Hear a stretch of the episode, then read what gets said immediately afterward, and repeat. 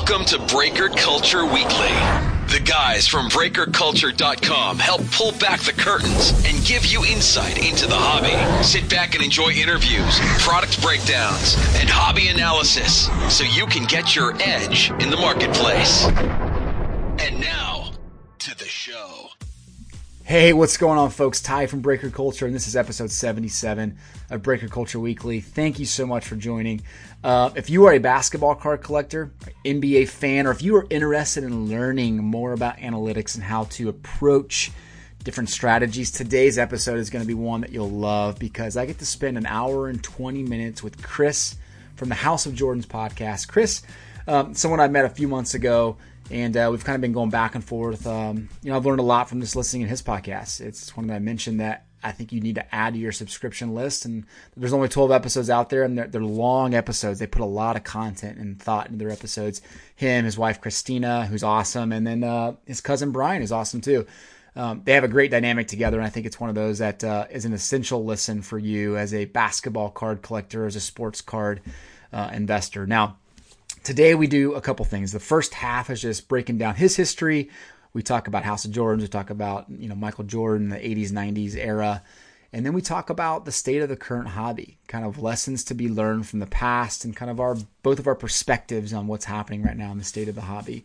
So that's that's fun. And then we the second half we really have fun because we're starting a new segment that we're going to try to do once a month, and it's called can you get behind this? And the idea here is we both bring our hot takes to the table, uh, specifically around that that point of the NBA season where we we think we can make a you know some assumptions and we try to defend them and we try to uh, we try to convince the other guy to get behind it and uh, we have some fun ones in there. There's six total hot takes in the back half of the episode, and you can kind of see where our minds are with uh, specific uh, pieces of the hobby, and then also we you know, obviously wrapping in some of the the, the hobby um, the hobby pieces of that is really fun too. So, can you get behind this? Really interested to see what you think about Luka Doncic being the the real, the true Uncle Drew. Um, so yeah, listen for that one. But uh, you're gonna love this episode, guys. Hour and 20 minutes of goodness. Now, before we get into that, two things. One, be sure to go check out our YouTube channel. We're putting a lot more content out there. I'm trying to give you a different perspective on the YouTube content that we put out. Thank you so much for getting behind that. Some of the ladders, some of the analytics that we do, some of the ROI breaks. Just trying to give you visually um, a different uh, perspective on some of the reports that I throw out there. So subscribe to us. The link is in the show notes, and you'll get alerted when we put out new content. Try to do something once a week on YouTube, sometimes twice a week. Okay. Second thing is, I've, I've, pushed this the last couple episodes. Our Patreon has exploded the last few weeks. Um, thank you for the new 15 plus that joined this week. Um, really, really cool to see that community growing. Yes, you have to pay to join. And the idea there is I'm putting a lot of exclusive content out there for you. Um, things that I just don't have the time to put full reports on, but I'm putting out um, just something every other day um, for you guys to break down and learn about products and things that I'm seeing. Real quick nuggets for you with some some really fun visual ana- analytics to support it. Um, my idea there, look, is if, if I can save you 15 to 35 dollars a month, which I think is extremely easy for me to do um, on a future purchase, on an investment, and you're gonna it's gonna pay for itself, guys. This will pay for itself, and you will you will be thankful that you joined the Patreon. And more importantly, you get to join a group that is focused on the same thing as you and you get to connect with them. So, highly advise you to check that out. And uh, you can find that, that link in the show notes as well. Enjoy this conversation with Chris. And thank you so much for supporting everything we do at Breaker Culture. See ya.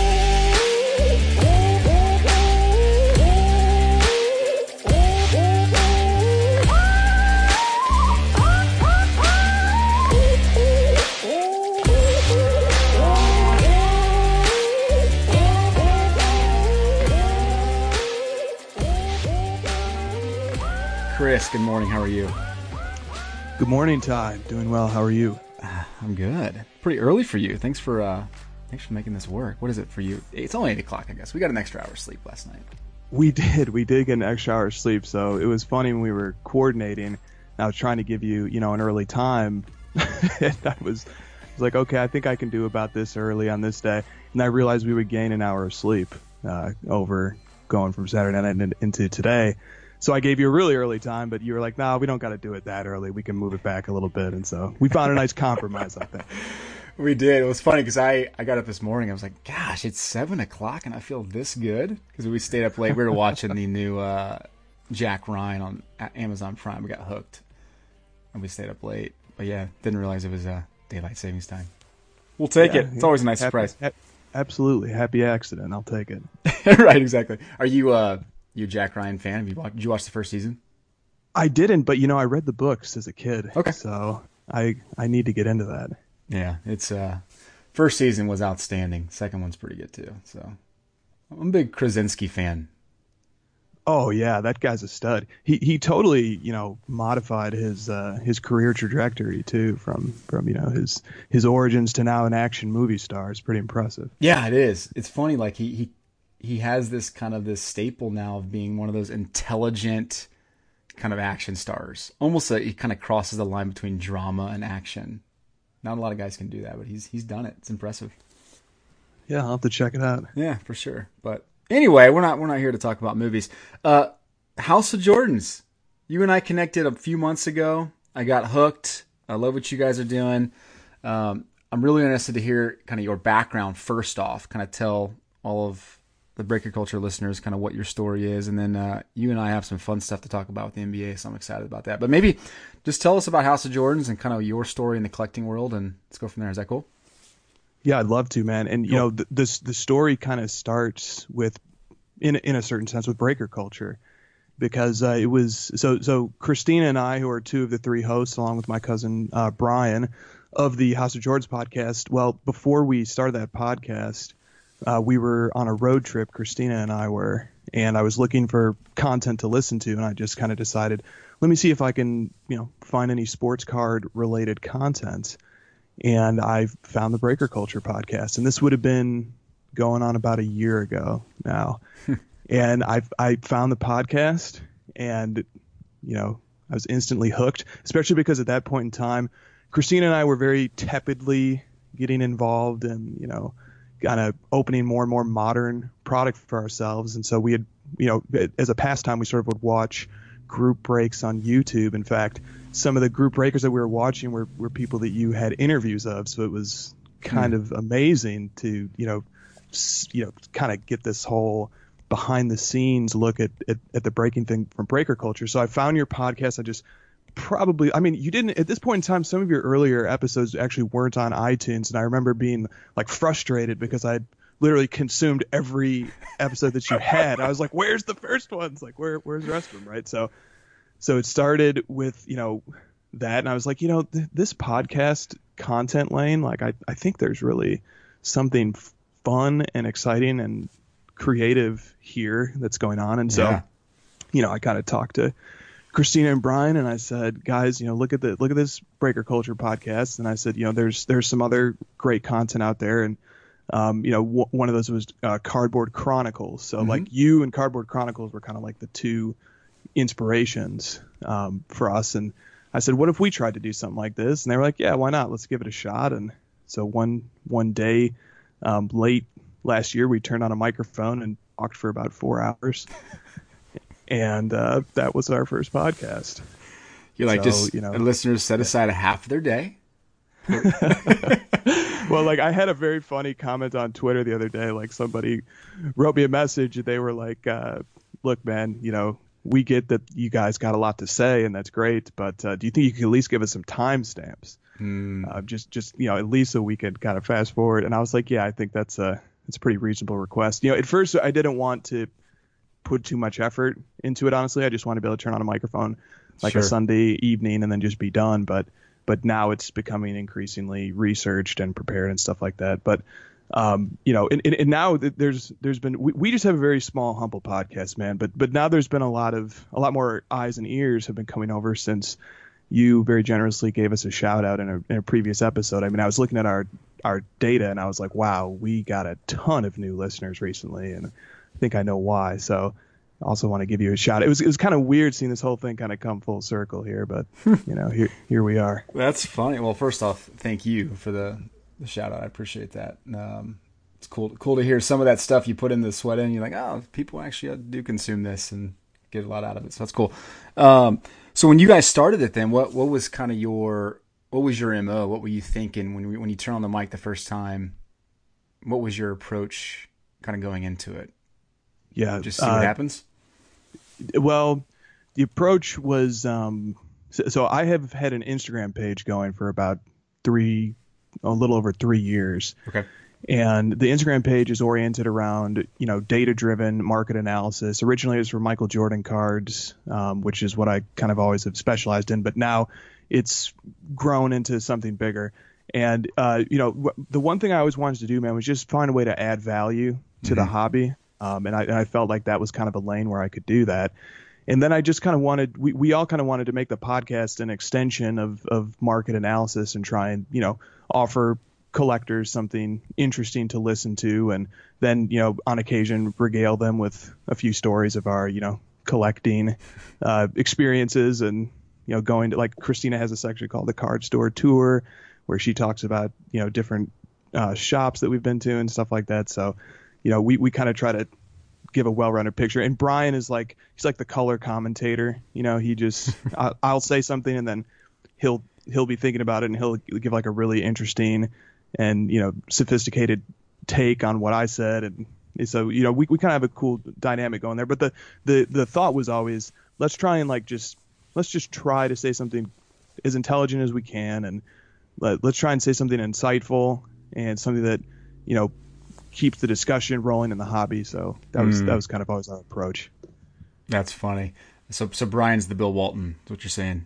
Oh, except, except you said intelligent though, so I guess he doesn't really that doesn't fly. Well, you know, Bill Walton is a polarizing figure. I happen to be on the, the side of Bill Walton as a savant genius. So, you know, if I, I would take it. I don't know how Brian would feel about that comparison. That's funny. You and I were talking earlier. I, I've been impressed with Christina, man. She's uh, she knows her stuff. Like it, it's it's actually refreshing to hear a woman who really knows her stuff in the sports card world.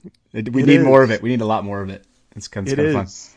Oh, I, t- I totally agree. Um, Christina, I don't think Brian or I would, would have any disagreements. But we said Christina might be the, the, the, the cleverest or the shrewdest among us. And, you know, she picks up stuff very, very quickly. She has a lot of, you know, things to say. She's very opinionated, you know, um, and, and across our, our, uh, card store tours and our hobby adventures, you know, there, there's actually been a, a, a pretty decent amount of women who are actively involved in the hobby and, and have a lot of really interesting takes, a lot of interesting PCs and and you know interesting approaches. So it, it it's nice to have you know Christina's kind of you know a voice for that for that point of view. Yeah, very. That's very cool. Yeah, you're right. And I think on the on the group breaking side, you're starting to see more women pop up and start their own group breaking business or kind of carve out a little piece of business. It's kind of fun to see. And and Christina's doing some of that now, right? That She sure is. That's awesome. She sure is. Yeah, you can you can catch her on uh, Bullpen LA's Instagram page on Saturdays doing uh, live breaks. So kids, stop watching cartoons and head over and watch Christina. Uh, good luck. Good luck with that. Yeah, exactly. What was your favorite cartoon growing up? Oh man, you're you're hitting me with the tough questions right away. uh, I man, you know, I used to like uh, I used to like Batman. To like Batman cartoons. Oh, and Rugrats. I was big on Rugrats too. Rugrats, nice. So Rugrats wasn't that one that was was that a Saturday morning cartoon? Because that was a Nickelodeon show, right? Or was that one of those like, after school show? Yeah, that was after school. That you know, there there was that legendary lineup. You had like Doug, you had Hey Arnold, you had Rugrats, you had Oh all my these, goodness, yes. you know, all those throwback Tommy, Phil, and Lil and Chucky. I I still remember at least that much from Rugrats. So. Yeah, I, we didn't have Nickelodeon until I was a little older, so I didn't get to I didn't get to check those out. But I was a big Pinky and the Brain guy. Oh, Animaniacs and Pinky and the Brain. That's what I'd go with. P- Pinky and the Brain was was great. I don't know why, but that brought to mind Ren and Stimpy. I don't know, maybe that's another dynamic duo. Oh, yes. Right, but Ren and Stimpy were a little more. You know, I don't. I don't think my parents really wanted us watching the the Ren and Stimpy and uh, oh, who else? were there? Beavis and Butthead or whatever. You know, some Oh, of those yeah. cartoons. Yeah, just we were a little too young for that stuff. But Yeah, it's it's funny. Like even you look back at those shows now, like as a as a parent, I'm always kind of, I mean, obviously I'm looking at these TV shows and I'm thinking nowadays it's terrible, and that's what my parents were thinking right back then. But I I watched some of these movies that were rated G and PG back in my time, even like The Sandlot, right? I mean, it's relatively edgy. it is, man. It's like, dang, I didn't. No wonder my parents were pretty particular about this stuff. I know the horrors of becoming a parent are, you know, uh, the, it, it, it, it scares the, the, the crap out of me thinking about thinking about the, you know, all that stuff. Yeah, we'll we'll uh, we'll have a separate parenting podcast when you and Christina settle down and finally finally start popping the kiddos. Oh, but uh, but anyway, so awesome. So you you busted in. You're in episode twelve or thirteen right now, right? You got thirteen coming up soon. Is that? That's right. Cool. That's right. Nice. What um what's kind of changed since your first episode? What have you trying to what have you felt like has resonated with listeners and what do you kind of want to start implementing in your future episodes? Anything come to mind? Yes, um, absolutely. So, you know, we focused with a, you know, razor sharp, you know, emphasis on strictly the Michael Jordan cards and the Michael Jordan market, and even it was really, it was really more narrow than that. It was '90s Michael Jordan cards, which, mm-hmm. in fairness, that if treated as its own genre, does in fact warrant um, an entire podcast of its own, just because there's so many dimensions to that, and that market is is pretty fluid and and always kind of moving in interesting and unpredictable ways. So, you know, that was our focus. But then we gradually started expanding, and, and that's kind of in, in certain, in a large part due to Christina's influence because Christina isn't really so interested in, you know, cards, the secondary market for singles. She's really interested in breaking modern products. She's, you know, a, a pack ripper basically. That's that's what she likes to do. And so mm-hmm. we started getting into modern product, and then, um, you know, that kind of forced Brian and I to expand our horizons a little bit and say, well, you know, maybe some of the stuff we've learned from the Jordan market we can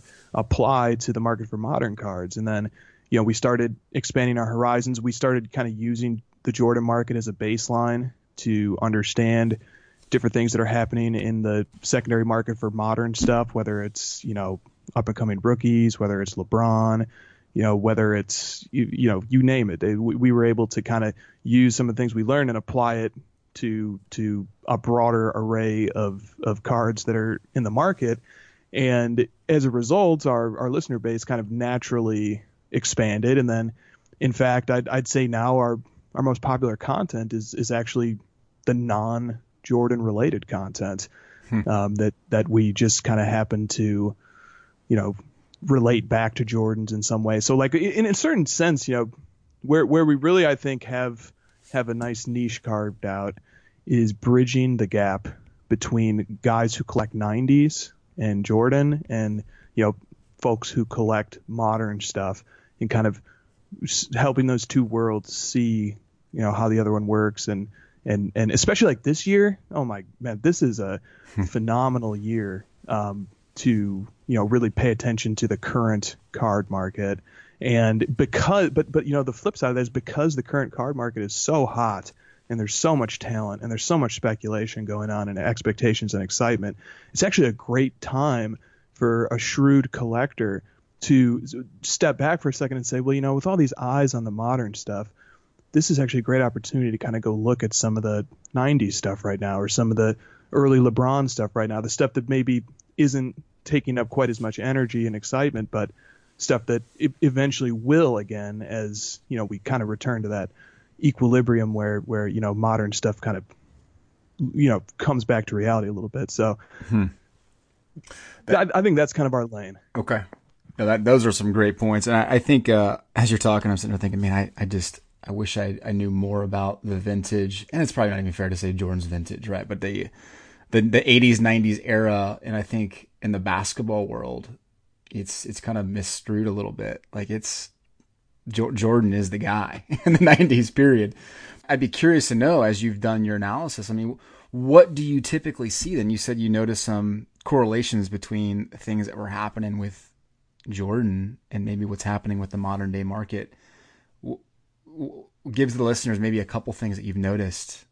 And you've probably mentioned these on your shows, but no, no, no. Um, that's that. That is the question I think that a lot of people are, are interested in. See, Jordan, um, I think I think is a is a very interesting player and has very interesting cards to pay attention to. So one thing, um, you know, the, the, '90s is accurately um, represented, especially the early '90s, as a junk wax era. Um, now, now my take on that is that uh, the junk wax era, which which began in the late '80s and the early '90s, it never stopped. Um, mm-hmm. the, the mass production never ended. So, for example Um, you can calculate the print run of a, of a lot of 90s products because they have serial numbered cards and then they have pack odds for those serial numbered cards. So if you kind of want to crunch the math, you can figure out how many packs were produced using those numbers. Mm-hmm. And for example, 96, 97 uh, Fleer Ultra, there was about 10.8 million packs produced. Um, so that's that's an enormous amount of cards. but but what the the the interesting takeaway from that is uh, the manufacturers by that point in time had implemented safeguards that that allowed you know collectors to to obtain rarity in addition to mass quantity. So you could kind of choose which path you wanted to pursue. And the way they did that was serial numbering. Mm-hmm. So, so serial numbering really came to the fore in the mid 90s. And, and that same Ultra set, um, it didn't have a serial number card, but it had a short printed card called the Platinum Medallion Parallel. Which was has 250 or less copies, mm-hmm. and to, to give an example, you know, the, the the PSA pop report on the Michael Jordan for that card is pop six, but it's really a pop five because one of those is a mislabel.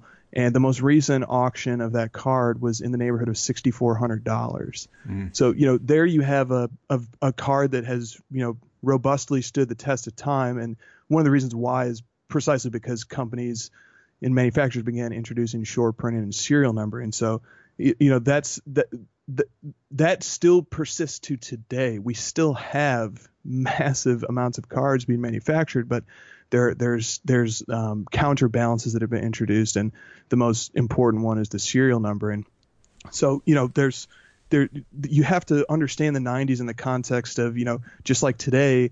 Yes, there's lots of cards being made, but but there's also like the right cards to to look at and to focus on. So and then you get to Jordan, and Jordan is you know if you want to collect 90s, if, if you want to have like a a piece from the 90s that kind of embodies that artwork, that culture, that moment in the hobby. You know, Jordan is kind of the, the gold standard for that. Although there's lots of other players who are widely collected too, Tim Duncan, Allen Iverson, Anthony Hardaway, etc. But but Jordan is kind of the gold standard, or at least he is to me. And, and but Jordan is very instructive because you know you have to think about the psychology of of what is is ultimately motivating the marketplace for cards. And I think Jordan can give you insight into that because Jordan, in many ways, is the ideal PC player. You know, the guy is is cherished. Um, he whether or not you know you feel like LeBron or whoever is, is actually the greatest of all time, or is it Kobe? Is it Jordan? Is it you know, somebody who came before? Is it Bill Russell? Whoever you feel that is, you know that that's a separate discussion from the fact that you know Jordan is a guy who really like made the NBA this global institution. He has this global brand. He has Jordan Brand. He has his shoes. He's the owner of an NBA team. You know, he's highly visible. In fact, you know, Michael Jordan is kind of like the quintessential metaphor in popular culture for somebody who's just excellent at something. You would you might say, oh, this person is the the Michael Jordan of surgery or something like that. I mean, it's it's the ultimate compliment. And so Jordan, you know, in in that sense, he's like the ultimate PC player because he's a guy who, you know, is if anybody will he his legacy and his brand and his cards will remain highly collectible and cherished, um, especially as you know people who collected and watched him, like me, get come into their 30s and their 40s and their 50s and their 60s.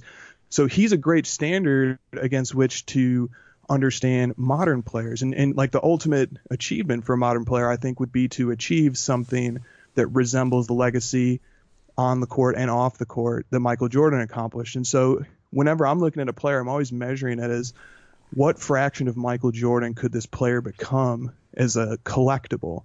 You know, could they become, you know, half of Michael Jordan even? And could hmm. they could they could their legacy get to that point? And if they could, then I can kind of look at their market. I can compare it to the Michael Jordan market, and I can say, is this a person whose expectations are too high? Are they too low? Does it make sense? Does it not make sense?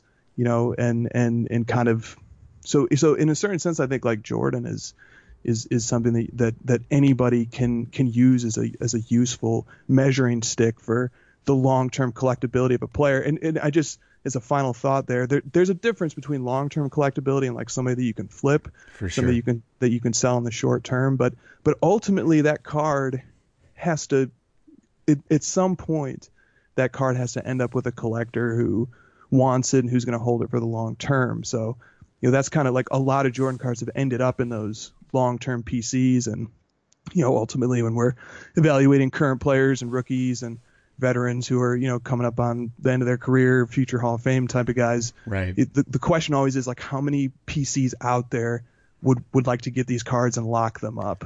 You know, so. Lot I hope to that wasn't dissect too. there. Yeah, Lot I to hope that wasn't too scattered. No, that was good. That, that's that's really helpful. And I think that I think people tend to forget like that. Measuring against Jordan is that's the ultimate high. Like that is the ceiling of any player. I feel like if you if you understand that going in, that kind of gives you good perspective. And I think it's it's also probably fair to to kind of almost lump LeBron into that category at modern day cards by kind of saying this is what LeBron's done with his card prices. This is where he's gone. This is the ceiling for anybody right now in modern day cards and basketball. But uh, a couple thoughts that I have for you. One, the 96, 97 Fleer was one of my, the Fleer Ultra set was one of my favorites. I remember going to the gas station, like, QuikTrip used to sell them at the time here in Kansas City. And I used to try to collect that set. Such a fun set. I love the cursive name. It was, man, it's just like, to me, it's like the staple set of basketball for me in the 90s. Absolutely. Oh, so good. But um, so what what have you noticed? Because I th- I think when you've when you've looked back at Michael Jordan data, I think there's probably there's probably two elements that I think probably drive prices. You can correct me if I'm wrong.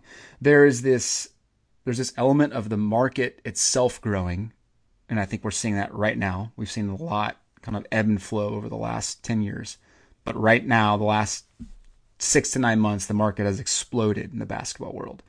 So I think that automatically kind of just pushes prices higher. But then you think I think you've seen a kind of this this bump in prices because grading has become more accepted. And it's driven more scarcity and more supply issues, if you will, into the market and it's driven up prices. What have you kind of attributed to the price stability and growth of Jordan? Do you, do you think both of those play into it, or do you think it's just it's just Jordan? Well, that's um that's a very interesting insight, and I and I do agree. Um, you know, there we are definitely in a, a rising tide lifts all boats moment right now, where um you know it, it's hard. Yeah, I I don't want to say um, something too ludicrous here, but it's, it's it. pretty it's pretty hard to not buy cards that that appreciate over the over the last couple of years. It it could be done if you're a gambler, you're trying to go all in on a rookie and they don't do that well. Um, you know that obviously that happens, but if if you came into the hobby in 2016 and just you know bought pretty much your favorite cards from childhood, um, you would have seen a two or three x return without even trying. That's that's pretty much what happened uh, to a lot of us who came back in the hobby as we entered our early 30s and our late 20s and just you know kind of started picking up cards we like and it was this phenomenon where you know a bunch of us all just kind of came back at the same time.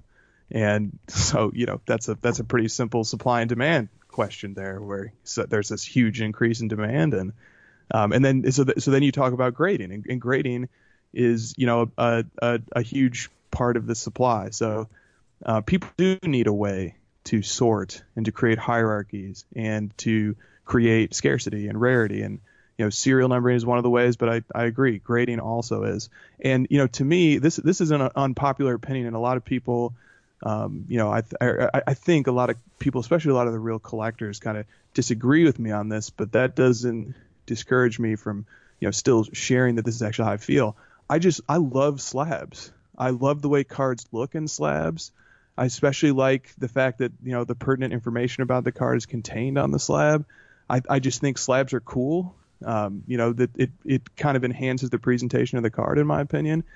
And I don't know, maybe other people feel that way, maybe they don't. But um, I you know grading and slabs was was really like a nice touch that kind of sealed the deal that I would be you know, really coming back into the hobby uh, on a very serious level when I when I did come back in because I I thought grading was just a really interesting development and you know it's it's um it's obviously not a perfect system. Um in fact it's far from it but you know we we keep you know self policing that part of the marketplace. We keep trying to improve it. I think grading is is going to be you know a, a great and a fun uh, part of part of all this. But you know, I, I do. I agree with the two elements that you pointed out, and I, I guess the the other thing I, I would say that's kind of been, you know, driving the the Michael Jordan market is something that I alluded to in this answer already, which is just there was this sudden uh, return hmm. of a lot of a lot of former collectors from the 90s who had taken 10, 15, 20 years off, and we all kind of came back at the same time. It was it, it's really something that ought to be the subject of some sort of psychological or sociological study. Is just what what happened here? Why did this this cultural moment happen with sports cards? What is it that you know? We all probably have a similar story. For me, it was just I I went home to my parents' house, uh, and and my mom was like, "Well, look at these bins of cards you have in the closet. Sorry, but I kind of need to store things there. So if you wouldn't mind, could you please just make a decision what you'd like to do with these cards?" And so I I was totally ready to uh, bring them to Goodwill. And then Christina said, "Why don't you just take a look at those?"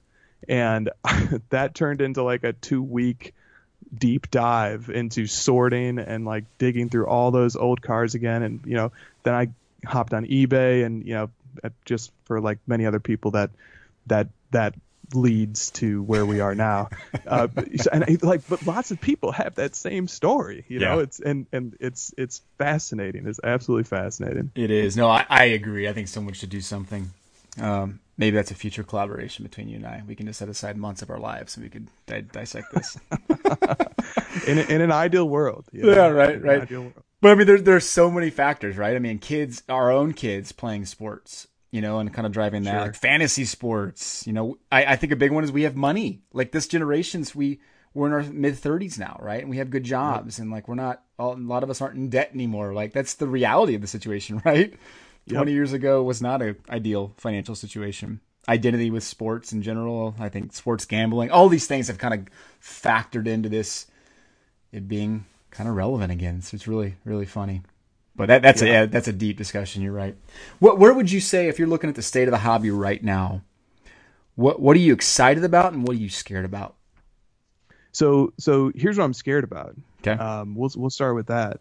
And and I I always you know I skew um, in terms of risk profile conservative. Uh, I don't like to be very risky. Um, I like to be careful, and so you know I I, I always like to to get the the warnings and the disclaimers out of the way.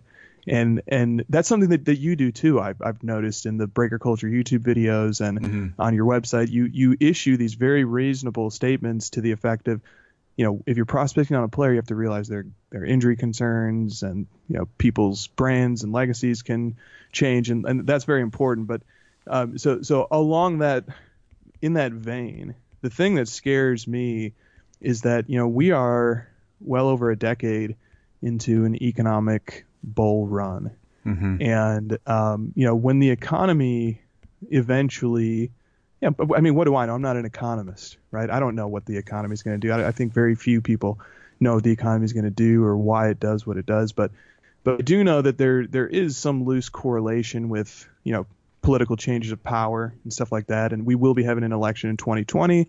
Um, you know, what what will happen if if there is a, a shift in political power, or you know, uh, how will markets react to that? How will the economy react to that?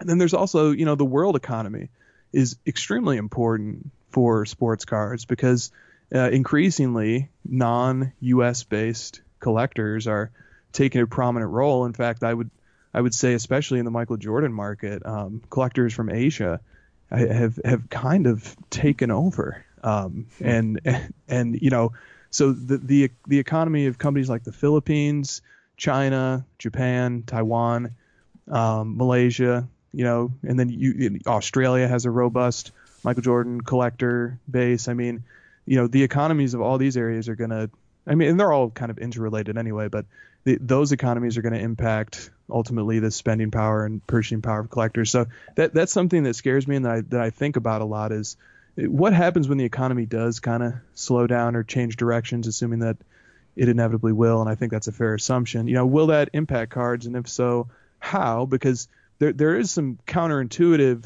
but interesting economic research that suggests that you know certain luxury items, entertainment items, they they actually don't suffer during right. economic downturns. Um, you know, and, and do cards fall into that? category or do or, or will they be seen as more investments to be liquidated and but then even within that discussion you have to look at the different tiers of cards so will high end cards be liquidated or are the types of people who collect them are they are they actually people who will weather the storm? So you know for example during the last recession and this is just kind of a, a common trope but it still applies here during the last recession you know while real estate the market absolutely tanked um, you know the the the so the, the analogs of high end collectors in sports those people in the real estate market went out and they bought up everything and you know now they have done phenomenally well right. and you you wonder if that same thing might not happen in sports cards but if if everybody in the high end market is aware of that then the result might be that nothing actually changes in the high end market because everybody's kind of playing this you know this this this game with each other where they all kind of realize, hey, if, if I start liquidating, all that means is somebody else is going to buy it and sit on it. But so that's like the high, and then you have to look at the mid range and the low end, and you think, well, mid range and, and lower end cards are, are are those are very much entertainment value type of cards because you you get to collect a current player, you get to watch that player develop, you get to you know watch that player thrive, or or you get to go on a roller coaster ride with them over the course of a season. And I think people might see that as an outlet as opposed to something to give up if you know times get tough. But by the same token, we all have we're all limited budgets, and you know we're we're often restricted and dictated by our budgets. And if the budget changes, then you know so will our so so will our you know ability to participate in cards. So so th- that's something that scares me. And before I get to something that I'm excited about, I just wonder I wonder what you think about that. I, I bet you have something interesting to say on that. Yeah, you know, I, I would agree with all of that, right? I think this is not definitely an economic podcast, but you know, that's my background. I studied economics, both minor and as my master's degree, and so I, I, I do care and I do I do pay attention to that stuff, and I think I think you're right. I mean, it's inevitable at this point, right? Something's going to happen. How big is it? We don't know, but it will happen.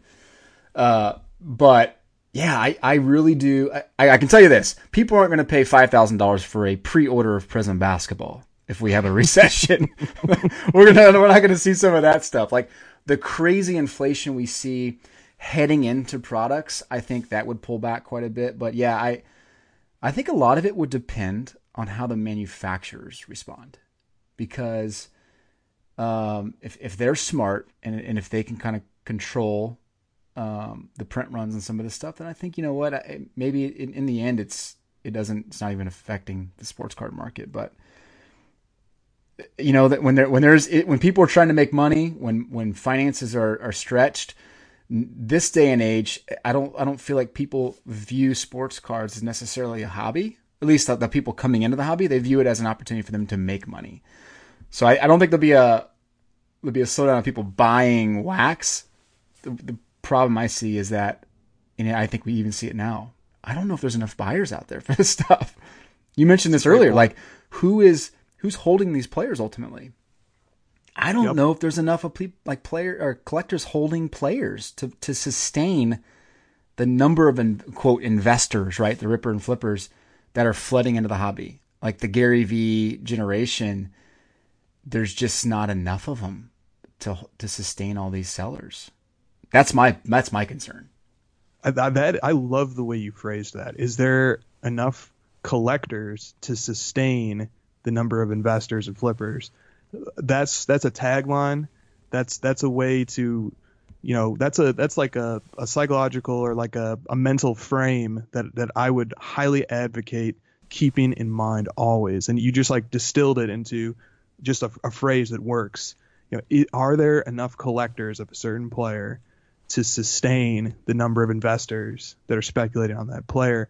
And you know that that's a question that has you know, the reason why there's space for speculation.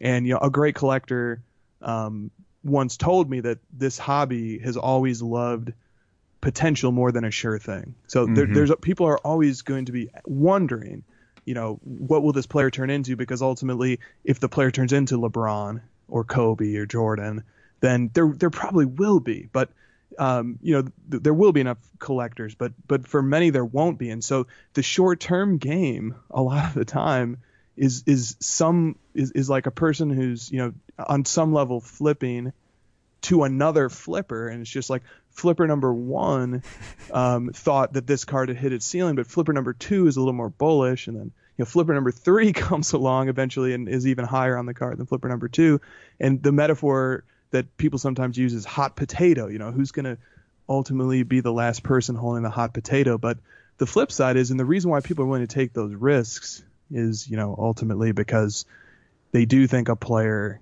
can end up in that elite realm. And you know, you, you said something really interesting too, which is how will the manufacturers adjust and embrace? I mean, Panini, you know, has like 28 or so NBA products. Right. I mean, that's a lot. That is a lot, and and the market, uh, the marketplace, fortunately, sorts itself. So it kind of says these are the key cards, and you know you get a product like Chronicles, which is a ton of fun to open. You have all these low numbered, and like some of them are very like shiny, cool looking cards, like the Crusade. You know, I recently got a Luka Crusade parallel out of 49, and it's a super cheap card and you know it's blue it's it's the jersey color it's of 49 it's super cheap. And it's like you know the market has has just decided like we're going to focus on certain cards as the key cards. And you know we're not going to just say the rarest is the most valuable because you you can't. There's just there's way way way too many cards to to do that with. Um, you know there's a guy a, a, a local collector very smart guy. His name's will and he has a, a, a tagline that now whenever I see him or whenever anybody sees him, he's kind of famous for it. He has a massive collection. He's a very savvy collector, but he, he always will say, you know, when he sees what cards are selling for right now, he'll say, "We need a recession. We need a recession. I can't believe that cards are going for this much money. We need this." And, he, will say, Let's you know, so people understand the value of money. That that's that's his, uh, you know, that's his get off my lawn old man moments, but uh, you know he's that's funny. It, it we laugh because there's a there's a level of truth to it. yeah, know? it's like. Yeah, right, exactly. I mean, when you got guys paying as much for like an Anthony Simons as you do paying for like uh, you know a, a Jayson Tatum or a a Damian Lillard, right? Like guys who have established themselves. It's like okay, we're getting ahead of ourselves. People are getting excited, and you're not you're not actually putting things in perspective. That's why you bringing in Jordan and and and we, we, in general bringing in LeBron James and kind of giving people perspective of where prices should be, I think is important. But then again, you know what? That's the beauty of a free marketplace, right? I mean, that's what makes it really really fun. Oh, I agree. And you know, there's there's this and it makes a lot of sense, but but there's this inclination to say, well, you know, if player X who came out in 2003, um, in fact, you know, a friend of mine and I often talk about this, like Dwyane Wade. You know, mm-hmm. Wade has all these championships, great, great player, great, you know, great legacy in Miami, and his RPA, you know, sells for Y dollars. And if Dwyane Wade's RPA sells for Y, then how could it possibly be that, you know, um, Donovan Mitchell or or Luka or Trae, you know, or how could it possibly be that one of these guys' RPAs is worth more? And and but but I and I, while that there's a lot of logic to that. It makes sense. The other thing is that, you know, players' values, um, you know, they often relate back to the price of the box that the item came out of, and then the price that got set for that player when it when that, those cards first started selling on eBay. And so, you know, Dwyane Wade, you know, those I believe 0304 exquisite boxes were five hundred dollars, which at the time was you know, in, unbelievable. But right. but you know, by, by today's standards I mean, you, you know, we know how, how the prices of, of, some of these boxes are. So, eh, you know, it's it's it, it it's not exactly apples to apples. Right. It's perception. A, right. Perception drives absolutely. a lot of this. Yeah. Yeah, you're right. And it is interesting too because one of our next episodes, uh, Shani and I, we we break down the Optic Holo, you know, versus Prizm silver kind of phenomenon that we're seeing, where the market all of a sudden has decided that Optic Holos should be valuable, and they should be. I, I agree they should be, right? Because there's a there's a much more interesting dichotomy between like supply and demand on Optic Holos versus like a Prizm silver. But in the past, people just haven't really cared, and all of a sudden they care, and you're seeing prices just skyrocket like 500 percent in six weeks. And once the market decides, it just decides. it doesn't matter, right? Like comps don't matter anymore. Um, it's, it's, it's, it's really kind of fun to see like some of that stuff because you can as a as a value investor, as some of these guys that are trying to get in a little bit lower, you can try to find those types of cards that you think maybe the market will adopt in the future that they didn't adopt in the past, and it's a good opportunity to get in. But can I can I uh, remark on that briefly? Yeah, yeah. I first of all, I can't wait for that episode. Um, that's I'll be refreshing iTunes every day until that one drops. Um, and, and with the Optic Holo, right? Like the at the vanguard of that movement were the LeBron James Optic Holos, and then immediately on the heels of the LeBron James came the rookie class, and now actually the Luka Optic Holos are are slightly in a PSA 10 grade outselling the LeBron Optic Holos in a PSA 10 grade, but but that's actually not even the first time that LeBron cards have been at the vanguard of a a sudden sort of movement and appreciation for a set, and it, it happened with 2012 Prizm hmm. um, as well. The LeBron silvers kind of took off, and then everything else kind of followed. And what, what was interesting about the Optic Holos was that you know Optic, especially hobby boxes, you know they're just those are bloodbaths. Mm-hmm. I we we've opened some of them, and you just get killed.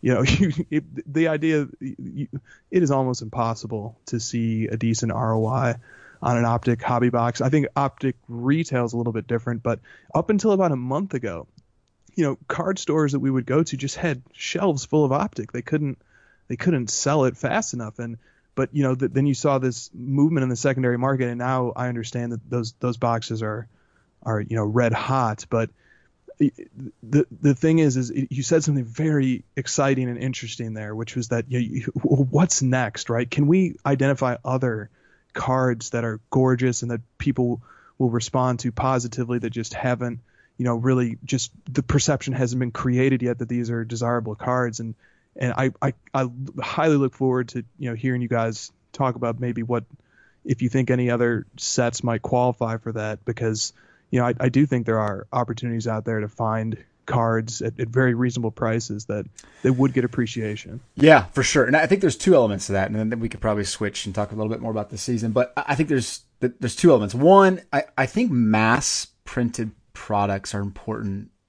in, in a lot of respects because when you have a product that a lot of people can open and feel like they have a chance at getting a high dollar card, I think it drives it just automatically drives important demand. You know, um, you can go to Walmart and you get an optic haul, uh, you know, an optic box and have a chance at pulling a seven hundred dollar, you know, LeBron James optic holo or a five hundred dollar Doncic holo. That I think is really really important because product can dry up fast and you get a lot of excitement behind it. The second thing I think is important is you need a you almost need a product like with that specifically that is is harder to grade because it creates important levels within pricing of those cards. Like I you need you need it to be really hard to get a PSA 10 or a BGS 9.5 on a on a holo. That's the problem with silver, right? There's just too many PSA 10s of these players from last year. It was much too easy to grade. You've seen like 60, 70% of the grades coming back PSA 10s. It's like that. There's no supply issue now. Um, so I think that that's what's really important for some of these products, and that's why I love like product like optic and optic holos where it's nearly impossible. You can't get a BGS 10. You just can't. There's like one out of all 10,000 graded. It's it's crazy, which makes it really fun because it increases that demand and also increases increases the desire to hunt for the perfect card. So yeah, that's that's a great point. And it, let me before we uh, shift gears to the season, let, let, me say what excites me about the hobby. Yeah, yeah, for sure. Th- this is this is br- very brief. Uh, it's it's the thing that excites me is the absolute escapism and camaraderie and friendships and relationships and excitement that just being a part of this hobby um, brings. And you know that that that if you under if, if we want to look at the hobby as a product as opposed to an investment, which is you know two slightly different things, and a collectible is even something else. But as a product, as an entertainment, as maybe a substitute for watching a TV show or a movie, is just scrolling eBay and like looking at data and stuff like that. And if we we think about it like that, it's it, this hobby, man. It has a very high entertainment value, and it brings a lot of joy um, to a lot of people. And I think that's actually the reason why I'm the most bullish on the hobby is because it just really makes me happy to you know wake up every morning and scroll eBay for 30 minutes and as long as as long as that's the case you know this I'm I'm very optimistic that we we've got a pretty robust industry here. I love it. That's a great way to end this segment. Let's take a quick break. All right, how many times have you just had those random questions about um, sports cards, whether you're walking through a Target or Walmart, you're in a hobby shop, you're at a card show, maybe you're, you're just curious about if you should you know, grade a specific card. That is why we created the Breaker Culture Discord channel. We created this channel on the Discord platform, which is really a perfect platform for this type of thing, where there's different sub channels where you can say, hey, I want to chat about basketball cards, or, you know, I'm looking about grading. Um, whatever it is, we've created all kinds of channels for you to connect with the other members in our community. And um, look, we just we want to create an environment where you can just get questions answered really quick, pass some thoughts along, share some deals, and just overall just kind of build that deeper relationship with some of the collectors that are like-minded and pursuing the same thing. So uh, it's grown quite a bit. We're at about 100 members already. It's a free it's a free community for you to join. So just click the Discord link in the show notes. You can download the app on your phone, Google, um, Apple. You can do it uh, on your Mac or your PC, and it's really easy to use. And it's been uh, extremely helpful for me connecting with you guys. And I look forward to continue to grow that environment. So go check it out. Back to the show.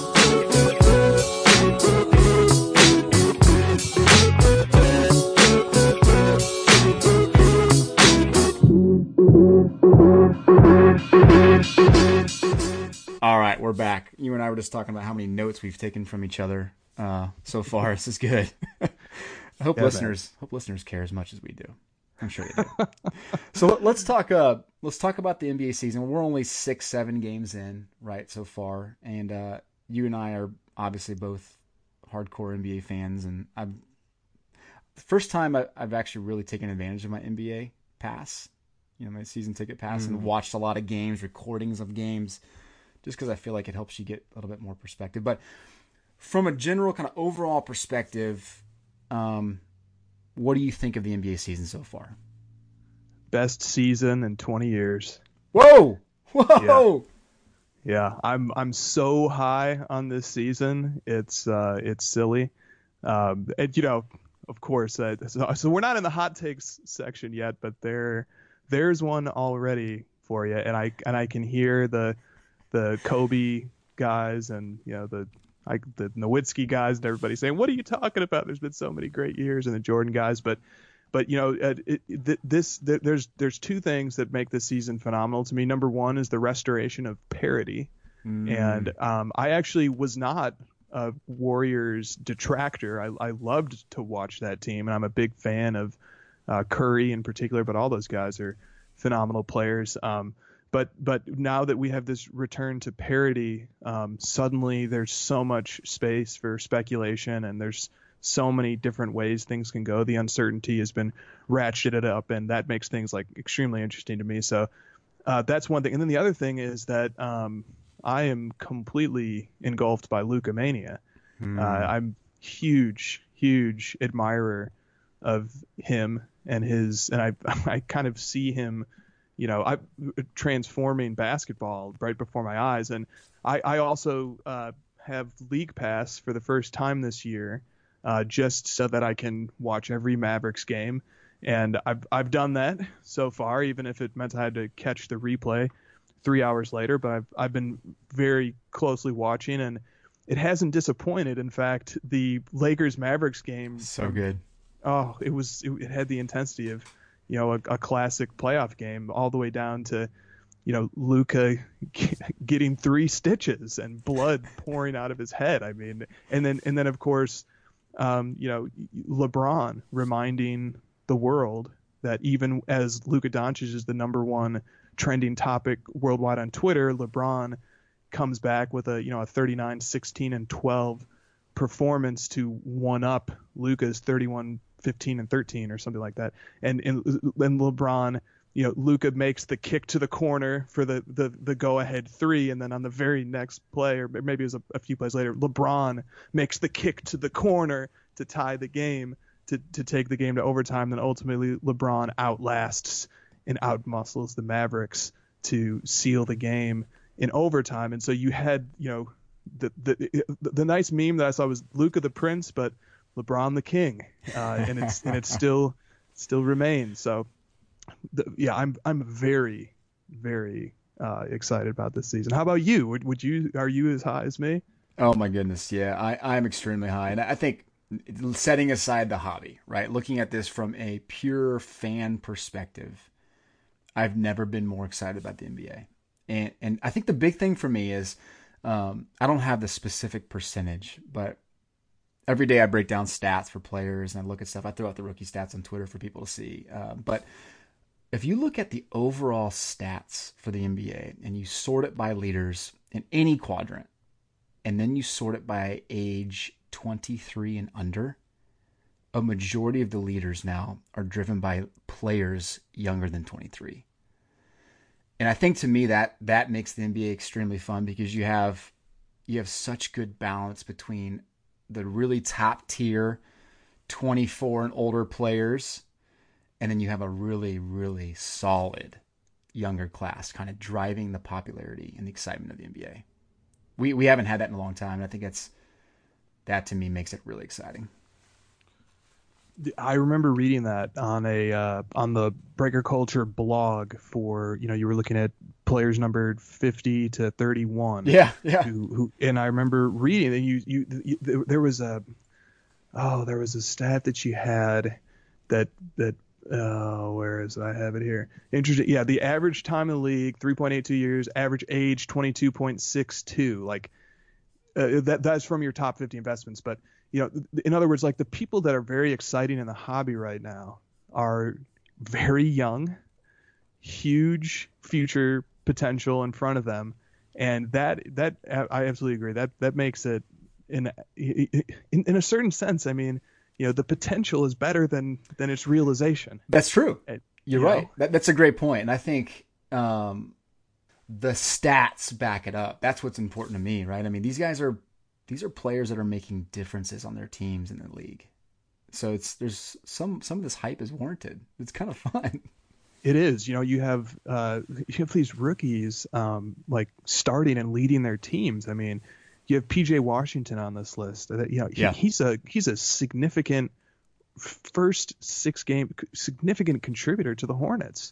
You have you know Ja Morant, um, you know starting, and the guy looks like you know how Trae Young looked at the end of last season. I yeah. mean he's he's an absolute phenom and you can you can go down the list. I mean, the Mavericks is a team that I'm paying very close attention to. You have two rookies from last year. You have Doncic and you have Brunson who are you know both starter quality players contributing right away. And the, I mean Trae Young, you know, mm. the guy his his first games this year, and unfortunately, you know, he got sidelined by that ankle sprain, which um, subsequent to his departure from that game, the Hawks looked like a completely different and different in a bad sense team. You just saw the influence and the value that Trae added to his team. I mean, he opened up this season with like back to back 38 and 39 point games. I mean, just the range on his shot is incredible. He's a he's a great playmaker. I mean, the Hawks are are in my estimation a playoff team if he's in the regular rotation. You know, the the guy is is what 20 21 years old. I mean, it's it's it's really you just look at this the 1819 and the 1920 draft classes, you know, Tyler Herro you know, Zion I mean, and nobody's thinking about Zion right now because, and and rightfully so because he's got this knee injury, and that's a very concerning injury, especially for him. But man, his preseason was, you know, unprecedented. Mm-hmm. The guy shot 71% from the floor. He averaged 23 points per game in 27 minutes. He adds six and a half rebounds, and you know, it, it's just preseason, but. Um, man, uh, the league is is is transforming before our eyes right now. For sure, yeah. And I I thought the biggest thing to watch for was to see if you saw a sizable decrease in um, just general interest in cards. And, luckily, we had a good product to judge that on with Prizm Draft. I think that's a pretty fair product to use it, kind of gauge it on. And I thought after two weeks of Zion being out, I didn't see really much of a drop at all. In fact, Zion prices held pretty stable, and I thought you saw a pretty good bump in guys like Ja Morant and PJ Washington, of course, and Herro and uh, it's Hero, right? Is it Tyler Hero? I go back and forth on that. I hear Hero pronounced, but like, yeah, it's two R's, man. It's no, it's like, come on, man. It, and I don't like calling somebody like hero, you know, just because they they want to alter. But I, but you know, who he, he, you know, obviously he and his or his family is, they they know the right pronunciation, but still, I just feel like you won't you won't yeah. allow it. You refuse. Yeah. I'm just saying, you know, uh, hero. Come on. Man. Um, so if you were second year, so sophomore players. Out of these, let me give you three names. You tell me which guy you would put five grand on right now if you had it. All right. Anfernee Simons, Michael Porter Jr., or Shai Gilgeous-Alexander. I knew it wasn't going to be easy. Um, well, the Anfernee Simons phenomenon, first of all, is very interesting, and I know that there's serious collectors out there who believe in this guy, and so I respect that. Um, but you know, he had a breakout moment in a game in in which, if I remember correctly, the the Trailblazers at the end of last year they were deliberately trying to lose. Yeah. Um, and so that's you know to, in order to get the seed that they wanted, and that happened to be the game that he broke out. And I'm pretty sure it was kind of like a duel back and forth between him and like Grayson Allen or something. And so know, where's all the Grayson Allen hype, you know? But but uh, I think Anfernee Simons, you know, people saw something that they liked in him, but um, you know, I, I think I mentioned earlier, I, I skew very cautious um, on players, and so Anfernee Simons is out for me personally, but I do hope he succeeds, and um, you know, but it's it's going to be tough getting shine on a very talented starting roster for the Trailblazers, and that's also a concern that Michael Porter Jr. is mm-hmm. experiencing right now. So he, when when I saw his, I watched his first uh, minutes in preseason, and I said the way this guy moves and his instincts on offense. He, he, I one thing I love about him, he's always crashing the boards. I mean, every mm-hmm. single time a shot goes up, he, he is just like a magnet to the ball. He's so big and strong, but but still composed and under control. Uh, I, I'm very impressed with the skill set.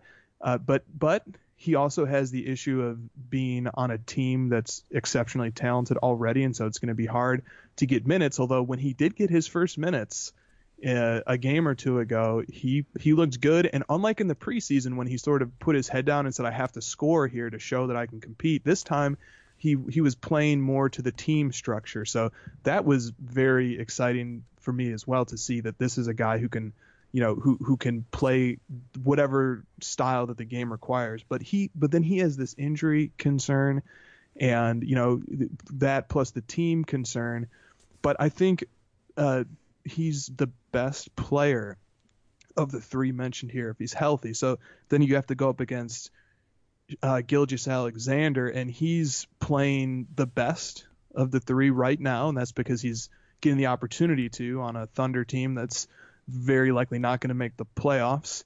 Um, so playoffs is a time where guys make a lot of money, collectors, because playoffs is the time when you know those players that you've been hoarding and grading and just sitting on during the course of a season. Um, that's when their cards can absolutely explode. And I think you know for Exhibit A, I'll point to Giannis's prices during the playoffs last year, Giannis not even making it to the finals. But the speculation and the expectations, you know, and the the expected MVP, which he eventually won, all those things factored into an absolute explosion in demand for, you know, Giannis's cards. And there will be somebody, maybe a few players who that happens to this year. I don't think it will necessarily be a second year guy, but but it can happen on a smaller scale with a second year guy. So with MPJ, I see a ceiling this year of maybe he works himself into the starting lineup and then they make a playoff run and then he looks pretty good. You know, I could I could maybe see something like that happening. It's just it's too bad that Jokic is so out of shape this year. It, it's how how can a guy be like a top ten player, and you know he's so he just drinks like a two liter of just straight Sprite every day and just the you know how how can this guy be so good and so out of shape but actually him him being out of shape is kind of hurting their team a little bit this year but you know so so that's that's a very long-winded way of saying I, I like MPJ but but but I, let me put the asterisk on that answer. That honestly, I, I wouldn't put five grand on any of them. um, nice. I can see why your shows are four hours now because you're very you're very thoughtful in every answer. I like it. I like it. Oh man, I'm sorry. I go on and on. No, no, it's good. It's good. Um, so here, here's the questions I ask myself when I look at players like this. Number one, can he be great? You alluded to this earlier in our first half of this podcast, and that's can this player what what percentage of Michael Jordan will he be? Essentially, is what you said. Um, right. And to me, I look at players like this, and I I try to decide: do I think this guy can be great? Because that dictates a lot of how much I think it's worth investing in them. The other thing is, I I think you have to ask yourself in some of these players, like, can this player be good enough to transcend his market, like his team, his city? And I think a guy like, you know, Giannis, like he's transcending a pretty terrible Milwaukee market. Like he's that good. Whereas a guy like Simons is not going to be good enough to transcend Portland. He just is not. I mean, I mean Lillard has barely been good enough to transcend Portland. And so I, I think you have to you have to decide like which of these guys that you're going to invest in can transcend their own city. Like an RJ Barrett, like he doesn't have to be as good as in, as Shai Gilgeous-Alexander because he's in New York, right? All he has to do yep. is average 18 a game. no one cares that he turns the ball over seven times a game.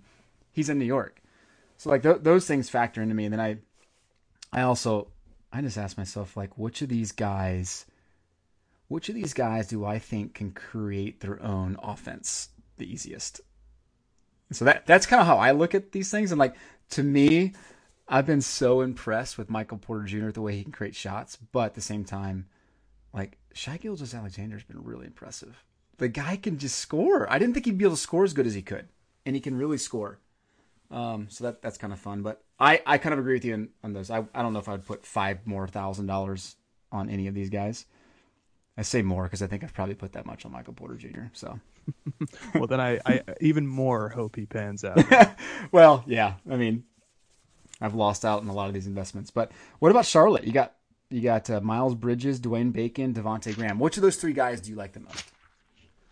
I, you know, I, or, I don't really know. I guess we can put PJ I, Washington in there. We got you have four young guys you could spend money on. And in fairness, if you haven't watched any of their games or you have no opinion, that's totally cool. I don't even that, know if that is, opinion. Yeah, that is kind of the boat that I'm on. I just I don't I don't know. I don't I don't know enough. I but I I have been impressed by PJ. But other than that, I just I haven't been really following the Hornets yet. Cool. No, that's fair. That's fair. And I will uh I will say this. I, I don't think they're a 500 team for the rest of the season. I think they're 3 and 3 now. They're like the 5th or 6th seed. I mean, that's obviously going to change, but it has uh, with those four guys and thinking, you know what, those are all players that you could buy rookie cards in the last 2 years like that. That makes Charlotte pretty fun to watch. It does, and you know, you got the uh, you got a great team owner out there, so uh, you know, I would love to see Charlotte finally flourish, and then uh, uh, yeah, Jordan can can finally get those team owner accolades that he's he's been working hard for. But um, you know, they, uh, Zeller has been playing really well for them, if I'm not mistaken. Uh, so you know, I I don't know, maybe maybe I should be paying a little more attention to them. Yeah, I think I think we all will as time goes on because you got yeah you got some fun guys to watch. Cody Zeller, I love that seven foot, two fifty. You like you're. He's like a Jokic. He's a poor man's Jokic. yeah, we, you know he he is, and there are worse things to be. There's there's better things to be, but he's all right. For sure. All right. So here's here's a segment you and I are going to start. We talked about this.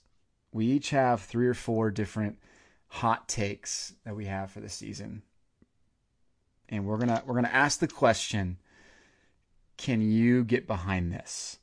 And uh, we got to give a little justification for your take, and then uh, the other person can kind of uh, respond to it. But you, as a listener, you have to decide: can you get behind this hot take? And so I'm excited because uh, I think we have some good ones. you ready? We'll see, man. You ready for this? We'll, see. Yeah, if, if uh, we'll see how many listeners I can alienate with these. Oh man! All right, who you want to start? You want me to start? how about you go? Let's let's let's let's let you set this one off. Okay. First, uh, first hot take for you. Can you get behind this? Zion Williamson doesn't even finish in the first team of all rookie. Doesn't finish Ooh. as an all rookie first teamer this year. What what but, but why? Here, here's my why justification. Here, here's yeah. look, I I think he'll come back probably in eight weeks. That's the kind of the first piece of justification. But I look at like players now and I think, okay, he he falls into the small forward, power forward category. And right now, you would probably place a guy like PJ Washington. Obviously, he's a power forward, first teamer. Maybe slot in like Hachimura as a small forward. But I mean, you, are gonna. I just first off, I don't see how he's going to put up enough stats in sixty percent of a season, maybe less, to overcome that as a first teamer. Um, and I'm trying to think, do they they do they place they slot him into positions, right? Or do they just pick the best five? I forget how they do it with first. I don't know. Yeah, I don't, I don't know either. But but I look at like the other five, right? I think of like you're gonna get Kendrick Nunn, which is crazy to talk about. You got Tyler Tyler Hero Herro, and then you got like Ja Morant and RJ Barrett in there that are in that like the consideration. Like to me, I think though you got six players, and then you're gonna have a guy like Coby White, and the guy that I think will end up doing really well at the center position, Jaxson Hayes. You have you have oh, eight yeah. eight guys that I think could arguably have really really good seasons. How, how did the Pelicans end up getting like like Nickeil Alexander is excellent also. Like the Pelicans got three great draft picks this year. Incredible, I know. Yeah, it's it's uh, uh, am I am I allowed to reply to the to the hot take or is no? This, I want to we... know. Can can you get behind that? Can, can you get behind? Can I that? get behind that? You know, uh, I, I I really cannot. Um, I, I cannot get behind that take just just because uh, I've I've watched Zion and I I think one month of of preseason level Zion is enough to you know persuade the voters. Um, and, and but the voters are you know very diligent, analytic driven, you know, uh, uh, people. But but still, you know, one month of Zion, I think, is gonna is, it, but but he has to stay healthy. So I think if he comes back around January 1st and he's healthy, uh, his impact will have been felt so strongly that that he ultimately will make the cut. But but look, you you make a good point there there are a number of guys on there who will probably end up playing a full season and will will maybe from an analytics perspective deserve it a little more but I just think the phenomenon of Zion is a little little too big. All right, fair enough. What do you got? All right. My first hot take. Uh, even though he's in year 17, LeBron is going to win number 4 this year. Uh, somewhat to my Michael Jordan collector's chagrin. And not only is he going to win number four, but he will have established by the time that they win that he is the dominant player on that team, that Anthony Davis will never be more than the second best player on a championship team. And you know, but there's a lot of people who are high on Davis right now, and I share this opinion with them, and they say, "What are you talking about? You know, Davis is the is the key piece to to LeBron's next championship, and Davis is gonna be the MVP candidate. And if you even look at the Mavs and the Lakers game, when it really came down to the wire, they just kept feeding Davis in the post, and and that's all true. But but my my what when I watch the games and when I you know think about what it takes to win championships and, and what greatness really entails, and then you look at who really See, see, Davis played your your typical Davis game against the Mavericks. He was rock solid, solid stats, got points in the post when he needed him to, but he also disappears for three to five minutes at a time. When you when you can actually forget that he's on the court. When that game, when the Mavs were up by ten there towards the end of the game, and the Lakers needed the comeback points to to bridge the gap, it was LeBron pulling up getting a switch to get Luka guarding him, and then making three after three over the young buck. And you know, to me, it, greatness is, is is very hard to capture, and and it's in, in, I think when it's all said and done this year, people will look and they'll say, you know, AD was a great player, but he wasn't the difference maker. It was LeBron. Um, okay, so you're saying LeBron wins fourth championship, and he is the essentially the best player on the Lakers this year. Yes. Okay. I I cannot get behind this. Okay. I just can't. Eh, here's here's my problem with the Lakers. I feel like this day and age in the NBA, you have to have a transcendent guard. And you could argue that LeBron essentially plays a guard position, but he's not a true guard. And I feel like the Lakers are just missing the guard. I, I, I think I think they could probably trade and get Chris Paul, and this team would be unstoppable. Um, honestly, right? I think you could fit him in. Rondo's irrelevant these days. Kuzma's not a guard; he's small forward, and and frankly, Danny Green's not really a, a guard. You want the ball in his hands often. You want him to be a spot up shooter. You need that guard, and I think until they get that guard, they're just not. They're not going. to There's no way they can contend with the teams that have great guards. That's my take. But man, it's hard to argue with LeBron after he put up those stats against the Mavericks. When he turns it on, there's nobody that I've ever seen outside of Jordan that when he decides he's going to play, he's he's unstoppable. You cannot yep. stop him. This is true. This this this makes LeBron a very interesting hobby um, topic because you know he, he has sort of the best of both worlds right now which is he has a potential to add to his legacy. So in a certain sense, you can speculate on him and gamble on him, and you figure the excitement and the the passion that will pour into his cards if they win number four is, is going to increase. But oh, man, but he's yeah. also but he's also a sure thing. You know, he's he's also already like in that you know greatest of all time discussion. So yeah. it'd be really hard to to to see you know to go wrong with him and to see his cards do poorly. All, however, I will call attention to the fact that Michael Jordan had those Wizards years. And and you know when a player gets to the end of his career and there's not a lot of excitement around him and he actually is the second or the third option on a team, or or he's still the first option but on not a very good team. I don't know. I don't know how the card market will react to something like that. Hmm.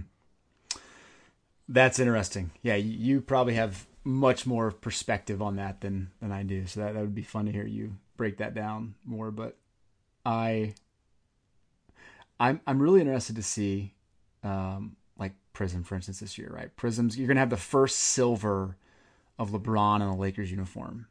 It'll be fun to see if that card does as well as the Optic Holos from last year. Yes, it will.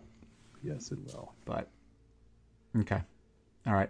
My second hot take was actually Anthony Davis wins the MVP but I'm not. I, but but I'm not. I'm not gonna even. We're not gonna discuss that because we basically just did, and I already know what your perspective is on that. So let me let me give you a different one. Yeah. Here's the guy that I think is second in MVP votes. Pascal Siakam. Ooh. I I've just this is probably more of a uh, more of a gut than I mean stats do back it up a little bit, but I've just I've I watched him last year and I thought, man, he's got the skill set and he's just so stinking he's just such a different player. And then i've watched him this year three or four games and i mean he it's just so easy for him to put up 25 and 10 and now granted he's in toronto so that's gonna it's gonna go against him a little bit but i i just think the guy is one of those players who's gonna sneak under the radar and we're gonna as collectors we're all gonna be like gosh darn it why didn't we spend more money and invest in a guy like pascal siakam when he was basically pennies you know a year and a half ago?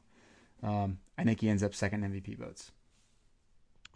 Siakam is a very interesting case study because some of the guys whose trajectory in terms of card values have done very well over an extended period are guys like james harden who came in very cheap his uh, NT RPAs when they first hit were, you know, less than 100 bucks. And now that card in a gem grade is 10 to 12 grand. And Harden had a very slow and steady, you know, from coming off the bench, sixth man with the Thunder, found his identity and developed a style and actually revolutionized the game with mm-hmm. Houston. And just that slow burn, that that steady, slow and steady tortoise beats the hare, you know, approach uh, that that certain players have. So so Siakam may very well be in that category of player. Giannis had that trajectory too. You know, very started off slow, very raw skill set, developed Um, I, I, I, I can't necessarily disagree with that take. Um, but but second, you know, his his efficiency rating better be pretty darn high um, if he's going to be getting second. But it could be. It could be. Uh, All right. So you, yeah. you didn't really disagree, but you didn't no, really I don't agree. Really, right. I'm Switzerland. Yeah. All right. the, the, yeah, I'm yeah, I'm uh, just neutral on that one. uh, he's 25 years old, so this will be fun to watch. But this is one of those like going back to my last point. Can he transcend Toronto? That that to me, we're going to find out this year if he can transcend Toronto. Yep. Uh, but he, what he, I think he signed a four or five year extension, right? Right at the beginning of the season, so he's going to be there. So it'll be fun to watch. Yeah, man. And in Toronto, um, they decided that they weren't going to blow up that team even after Kawhi left, and yeah. I, I think Siakam is actually now we know why. Yep. Now we know why. All, right, shall I offer an, another hot take? Yes, you shall. I got two to go with here. Um, I'll go with this one. Pelicans make the playoffs despite being one and five right now, and it's due to Zion's return. Okay. That's that's it. Zion is is that guy um, mm. who will come back and be phenomenal. And and by the way, I, I don't own any Zion cards. All right, I am not here trying to hype up this guy uh, at all. I I have no stake in Zion cards, but what I saw, you know, in the preseason and what I saw before that, uh, you know, I I think those Pelicans, they're gonna they can be they can sneak in. They could they could have a terrible, you know, 20 20ish games and Zion comes back and they get hot and they sneak in. Um. Okay. Um. I I unfortunately, because I as much as I want to see Zion in the playoffs, I just don't see how they can do it. I mean, for, first off, I think you have to say right now they're the the worst of the five in their Southwest Division. they are right. I mean, not just I mean, not look, looking at this obviously win losses right now, and I don't think it's even fair to look at the first six games. But are they going to be better than the Spurs? Probably not. They're gonna they're absolutely not going to be better than the Rockets. They're going to be better than the Mavs? No. Maybe they're better than the Grizzlies. But my goodness, you're basically, which I love, is you're arguing is Ja Morant going to do something with Memphis or is Zion going to do something with New Orleans? And will the fourth best team in the Southwest Division make a wild card? Yep. Yep. That's that's right. And so in order for that to happen, you know, I mean the Suns started red hot. They're four and two. I think think they can they can tail off a bit.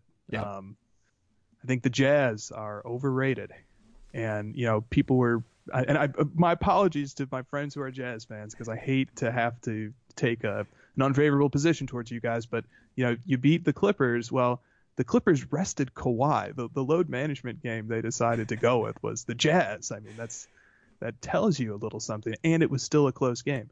I I think losing Rubio hurt that team. Um, I think Don. I think there's too many guys who need the ball for Donovan Mitchell to flourish. I think Bogdanovich is going to be underused there, um, and I just I'm not high in the Jazz. I could see them, you know, and, and that that in itself is a, is a super hot take because everybody is very mm-hmm. high in the Jazz. I, but I could see the Trailblazers not making the playoffs and falling out. They're three and three right now, and you know they when Nurkic comes back, we'll see what they can do. But I could see them falling out of the playoff race, and I could see the Nuggets falling out of the playoff race if they don't figure out a way to get that that spark and that chemistry back that they had last year. You know, I I, I watched the Mavericks Nuggets game and you know the Mavericks bench essentially won that game. Um, not a good sign for the Nuggets that that they're being outperformed. You know, like that. I think the, the Timberwolves are four and one, but you know I I'm not super high on how long that can last either. So I do think there's a, there is a, a world in which it can happen. Obviously, it's a hot take. I don't think the odds are in its favor necessarily, but I think that there's a world in which that can happen. Okay. All right. You've basically just said you think three established good teams are going to crap all over themselves. That's the way the Pelicans make it. Yep. We we said hot takes. Right? That's very true. That is a very that, that very flaming hot take. Yeah, that that wouldn't that wouldn't win in the court of law. You should know that as a, as a lawyer. See, that's why I'm only I'm I'm just a law student. I just uh, I'm in my third year, so Uh, that that that's my mistake. But I do I look forward to being completely wrong about that. Hey, uh, if, if, you're right though, that the market's going to be so fun. oh man, it, yeah, it will be buying opportunities for everybody except Zion collectors. Yeah, exactly, exactly. Uh, but my goodness, as you look at that, the Southwest divisions is ridiculous. That's so fun. It is. So I, I, think the Spurs too. I mean, the Spurs are the Patriots of the NBA, and it's just a machine and it's a system. But I'm not so high on them either. They're they're definitely not. You know, they're sitting atop the Western Conference right now. They're not the best team in the West. You know, and that's a fun conversation to have because I love the Spurs. I always have. I think that the the cog in that team that's going to be most interesting to watch is the Dejounte Murray.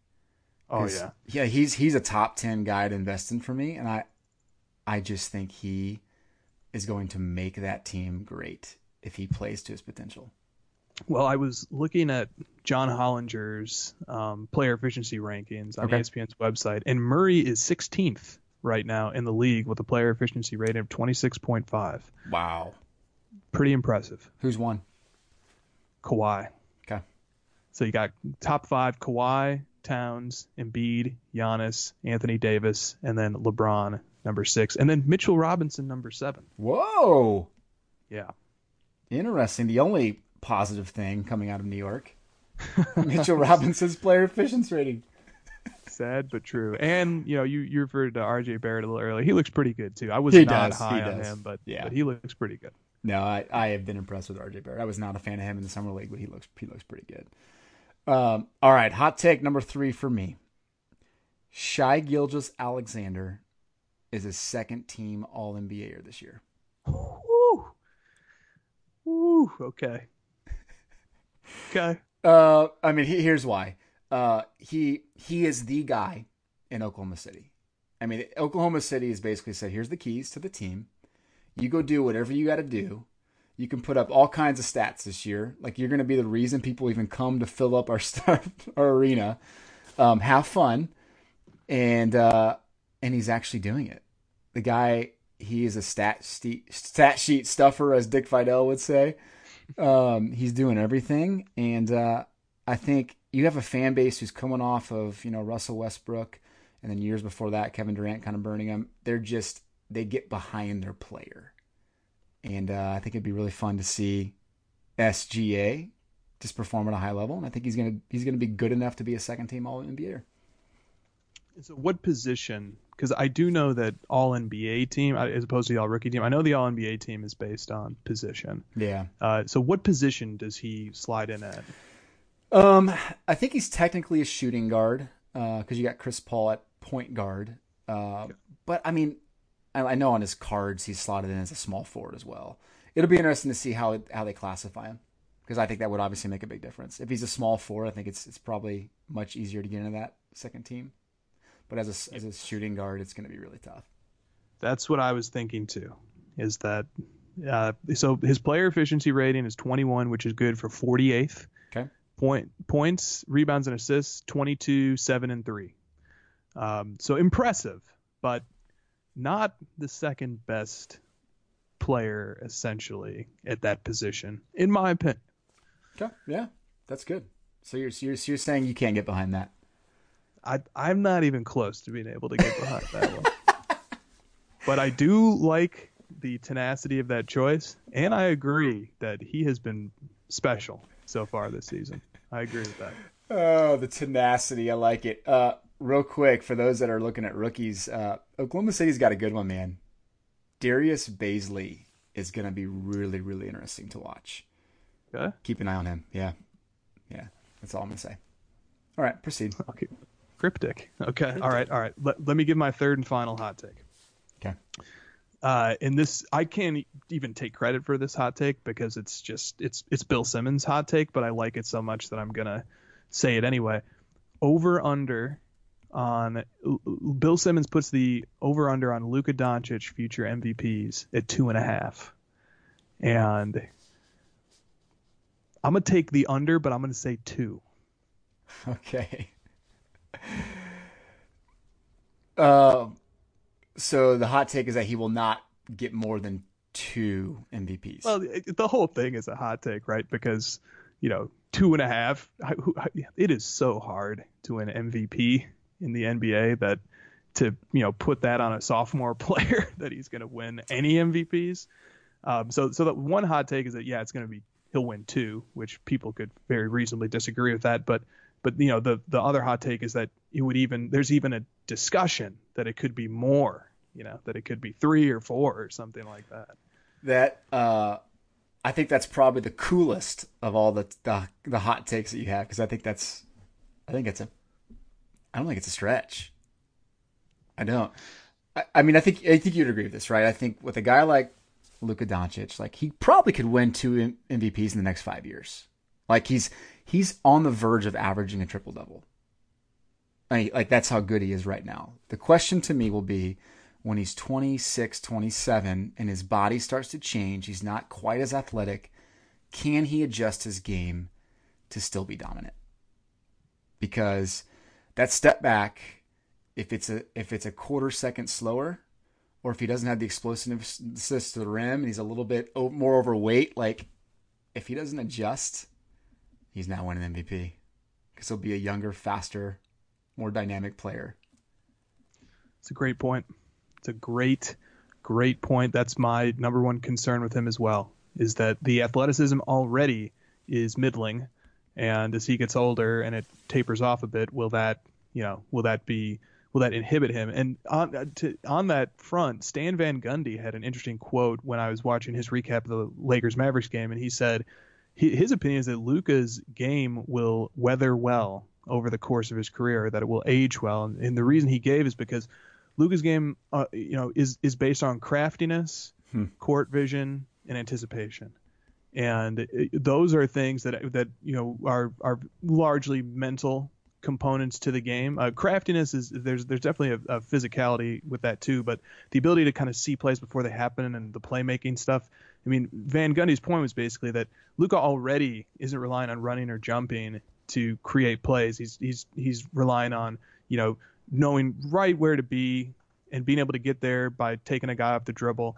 And and that is something about Luka that's underrated right now is that or that people don't really look at is that Luka can beat anybody one on one and create a shot at the basket for himself, not because he's super freakishly fast, but because he has such a quick first step mm-hmm. uh, that, that, he can he can do that. Now, it, when that goes away, you know, w- which it does for everybody except for LeBron, right? LeBron is still just the same freight train he always was. But uh, will Luka innovate and and you know craft his game and, and get his game to that level? And so, and I, I need to disclose this too. I do have many Luka cards.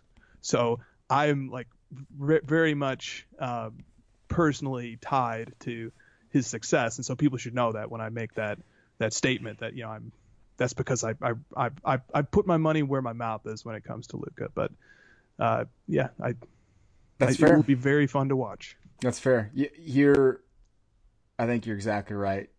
Luka Doncic is like the ultimate um, old school kind of like Sunday gym player who everyone hates.